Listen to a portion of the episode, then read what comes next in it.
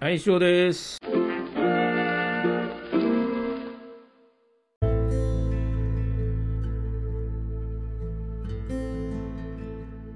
あのですね、私、あの、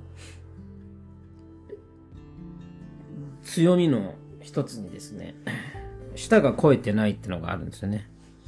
舌が肥えてないことは多分強みだと思うんですよね。なぜかというと、どこで何食べても美味しいんですよ。ね。だからね、あの結構、舌が肥えてる人ね、あの、味がわかる人が気の毒でならないですよね。やっぱ、なんかこう、食事の、食事ってやっぱ一回しか取れないですからね。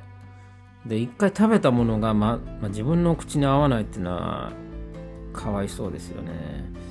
私はね、口に合わないってことがね、全くないんですよね。全くっていうのはないですが、まあ、99%口に合わないってことはないんですよね。ただ、こんな私でもですね、まずいなって思ったお店は、まあ、まあそうですね5本、5本の指に入るぐらいはありましたかね。アメリカの時にね。うん。で、私が舌が肥えてなったらみんな知ってるから、ね、あそこ美味しくないんだよねって言ったら、相当ですねって言われ、よく言ってましたよね。うん。そう。だからね、舌は、舌が超えないのはね、あの、すごくいいことだと思います。舌が超えちゃうともう、食にお金がかかっちゃうしね。うん。で特に私なんかお昼なんかもうほんと5分で済ませたいぐらいの人ですよ。まあディナーもね。うん。食べることにはね、あまり時間を割かない人なんですよね。うん。で、まあ、あの、ずっとね、食品営業をやってるのが長かったんですけど、で、食品営業をやってる時、特にお酒なんですけどね、飲み営業って、みたいなものがあるんですよ。まあ、飲み営業という正式な形ではないんですけどね。まあ、いわゆる自分のお客さんだったりとかね、まだお客さんになってないところに、だからまあ、お客さんでもあるし、お客さんでもないところって言ったら、まあ、要するに、全、なんていうの、あの、飲食店が対象ですよね。どこに食べに、うん、行く行ってもいいっていうか、まあまあ、あの、ね、ビジネスを拡大するためにみたいな感じでやってたわけなんだけども、えーっと、あれだけね、いろんなところで食べ歩いいてですね、それでまあ、あの、私は誰もが気に入るところって気に入らないんですよ。うん。なんて、なんていうの、っていうのは別に美味しい、どこ行っても美味しいんでね。はい、どこ行っても美味しいので、あの、意外と自分が、あの、なんていうのかな、パーソナルにね、受け入れてくれるようなね、こう、あんまり人気がなくてね、お店の人が話す時間をくれたりね、うん、そういうとこが好きでしたね。なんか多分、うーん、なんだろうね、美味しいとこ知ってるっていう人はね、やっぱりなかなか予約で取れないところとかってそういうのに魅力を感じるのかもしれないんですけどね。私はまず人気が、人気があって並ぶんだったら食べないですよね。そこでは。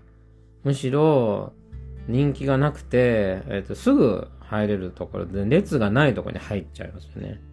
そんなとこで食べてもね、私にとっちゃ美味しいんですよ。だからね、ラッキー、ラッキーですよね。うん。で、なんかね、まあそんな長い、いろんなね、飲食を、飲食店で食べてきた、食べてきたのに、ね、自分がそれで、中、中でもね、気に入ってね、あのー頻繁に通い始めるところがあるわけですよね。あの、一日の終わりにね、えーじゃあ、あの、家帰っても飯作るだけだし、とか思うとね、うん。で、頻繁に通ってるところがね、どんどん潰れていくんですよね。あれはショックでしたね。いわゆる、私にとっちゃ美味しいお店は、周りにとっちゃ美味しくない店で、お客が来ない店になっちゃって、結局経営が悪化して、クローズしてるわけですよね。うん。そんなとこですら、美味しいと思う私は、まあ、ある意味救世主だったんですよね、きっとね。であとあ、れもそうですよ。レストランに限らずね、あのポテトチップス、アメリカでね、ポテトチップスでね、ケテルっていうのがあるんですケトル、ケトルかな。ケテルって書くんですけど、いろんなフレーバーがあるんですよね。はい。いろんなフレーバーがある中で、私が気に、特に気に入ったフレーバーがあって、毎回それを買ってたんだけども、ある時、あのスーパーから、その、フレーバーがね、全然仕入れが入ってこないんですよね。おかしいな。まあまあ、代わりにね、別のフレーバー買ったわけなんですけど、で、ちょっと気になってね、その会社に問い合わせてみたんですよ。実はこのフレーバーが好きなんだけど、もうお店で全然置いてないんだけど、まだ取り扱ってますか？みたいなこと言ったら、あの、人気がない商品で、あの、なんだ、あれ、もう、終売にしちゃったみたいなね、ええー、ことを言われましたね。終売にしちゃったっつってね。ええー、って思いましたよね。なんかそのレストランのみならず、その気に入ってたポテトチップスの自分が美味しいと思ってたフレーバーですら、周りはうまくないと思ってたんだなって思うとね、まあ私の下は、あの、あれ、まあレストランからしたらね、死神みたいなもんでしょうね。食品、あのフードサービス業界のあの死神みたいな感じでね、私に気に入られた店はみんなことごとく閉店していくっていうね、そんなことがね、あの、アメリカでありましたよね。うん。まあ、あのー、バレずにね、あのや、やれてるところもありますけど、まあ、ただ、あの、それで潰れてったのはですね、あくまでもあれです。あの、日本食屋さんが多いですよ。うん。なぜかというと、まあ、自分は日本食のね、レストランにこう、売りこ、まあ、売り込まなきゃいけないかったからね。だから例えば、アメリカのね、あの、レストラン、ファストフードのね、話とかを前にしたと思うんですけど、そういったところはどんどん拡大していきましてあの、どこだっけあの、チポトレとかね。あそれとか、あの、ファイブガイズとか、あと、なんだっけなんだっけな、あの、チキン屋さんね。カンペロ？うん、あれは、まあ、増えていってたんでね。まあ、そういう意味では別に一概に私の舌が壊れてるわけじゃないかなとは思うんですけどね。まあ、言ってみれば、私は、あの、アメリカの、私が気に入ったアメリカの店はどんどん増えていったわけだから、やっぱり私は日本向きじゃなくてアメリカ向きなのかもしれないですよね。と思っちゃったりしましたよね。うん。でもね、まあそう言ってね、あの、気に入った店がどんどんね、あの、なくなっていくのは残念だなってちょっと思いましたね。で、うん、あのそれに似てるか、似てるんですけどね、自分が、まあ、通ってきた道も、あのクローズしていくんですよ。一番そうですね、生い立ち、生い立ちじゃなくて、その、一番自分が若い頃に行ってた、まずは自分の小学校はね、統合されちゃってなくなっちゃいましたね。まず一つね。それから、亡くなったのは私がアメリカでね、初めて、あの、なんだ、初めてフルタイムでね、入社したいわゆるその年俸制でね、雇われたところ、初めてのゲーム会社ですね。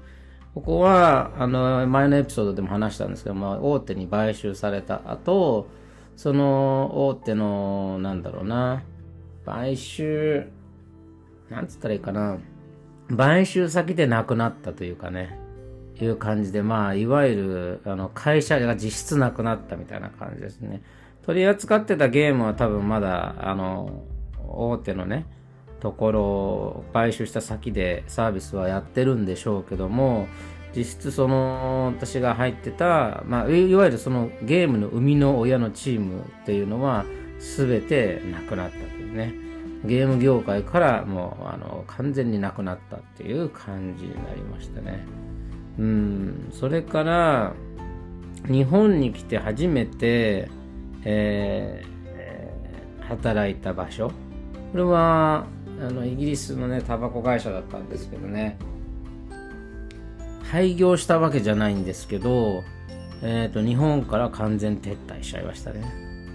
およそ 9, 9年ぐらい私がアメリカ帰ってアメリカから帰ってきた時から一緒まあ一緒ある意味一緒の誕生年でしたよね。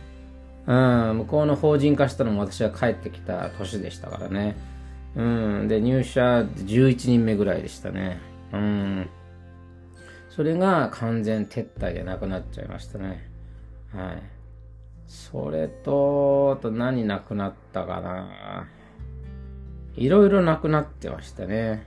なんか寂しいですよね。思い返すと、あのー、もうそれがないっていうね、履歴書とかでね、あのー、見てもね、もうそれは完全になくなってしまってるっていうね、姿とかね、まあ、学校もないとかね。あとはね、高校高校あるのかな？高校あるのかな？ちょっと今検索してみましょうかね。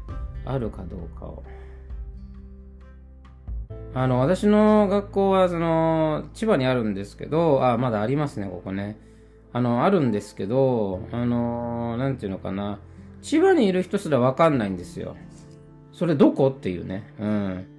よく言われます。それどこ？つってね。私も、もちろんですけど、あの、入学っていうかね、それまで知らなかったですからね。正直。当時はね、あの、なんだっけな、ギリギリあの、進学校みたいな感じだったんですギリギリ。だけど、なんていうのかな。今はね、もう、あの人気もなくな、人気がなくなると偏差値ってね、こう下がっていくんでね、どんどん偏差値も下がっていってしまって、進学校じゃないんじゃないかな、今はね。うん。でもまあ、あのー、すごくね、あれでしたよ。自由でした。なんか、伸び伸びっていう言い方はわかんないんだけど、あんまり、なんていうのかな、うん、変な拘束もなくね、あの、なんだろう、まあ、無難に過ごせたかなと思いました。まあ、通うのがちょっと大変だったんですけど、田舎だったんでね。だけど、うん、それはまだギリギリ残ってるかなっていう感じですかね。うん、でもね、そんな感じでね、自分がね、あの、歩んできたところっていうのが、ね、ことごとくなくなるっていうか、まあ、なくなったといえばね、その、あれなんですよ、えっ、ー、と、その、高校の、いつもお昼を買いに行っていた、あの、バス停の目の前にあるセブンイレブンがね、なくなってましたね。綺麗さっぱり。うん、なんかに、なんかに中が取って変わったんじゃなくて、もう店自体がもう完全に、と、土地だけになってるんですよね、土地だけ。うん。そう。今でもちょっと若干覚えてるんですけどね、そこの店長さん、まあオーナーさんですよね、フランチャイズさんでね。お弁当を毎回買いに行くとか、朝ごはんとかね、そこか、そこで買ってから学校に行くわけなんですけど、学校行くんですけどね。大体ね、あの、じゃあ、あの、500円お釣りっていう時に500万円お釣りっていうね、うん、すごい、すごい滑り方をするんですよ。毎回ね。滑り上手って言ってね。うん、つるつるに滑っている感じで。で、本当に驚くぐらい誰も反応しないっていうところがね、えー、しないけど、反応はしないけど、でもずっと何万円って言い続けるんですよね。うん。足りないんですけどって、なんか勇気がなくて言えなかったんですけどね。うん。まあでも、あの、そこもなくなってましたよね。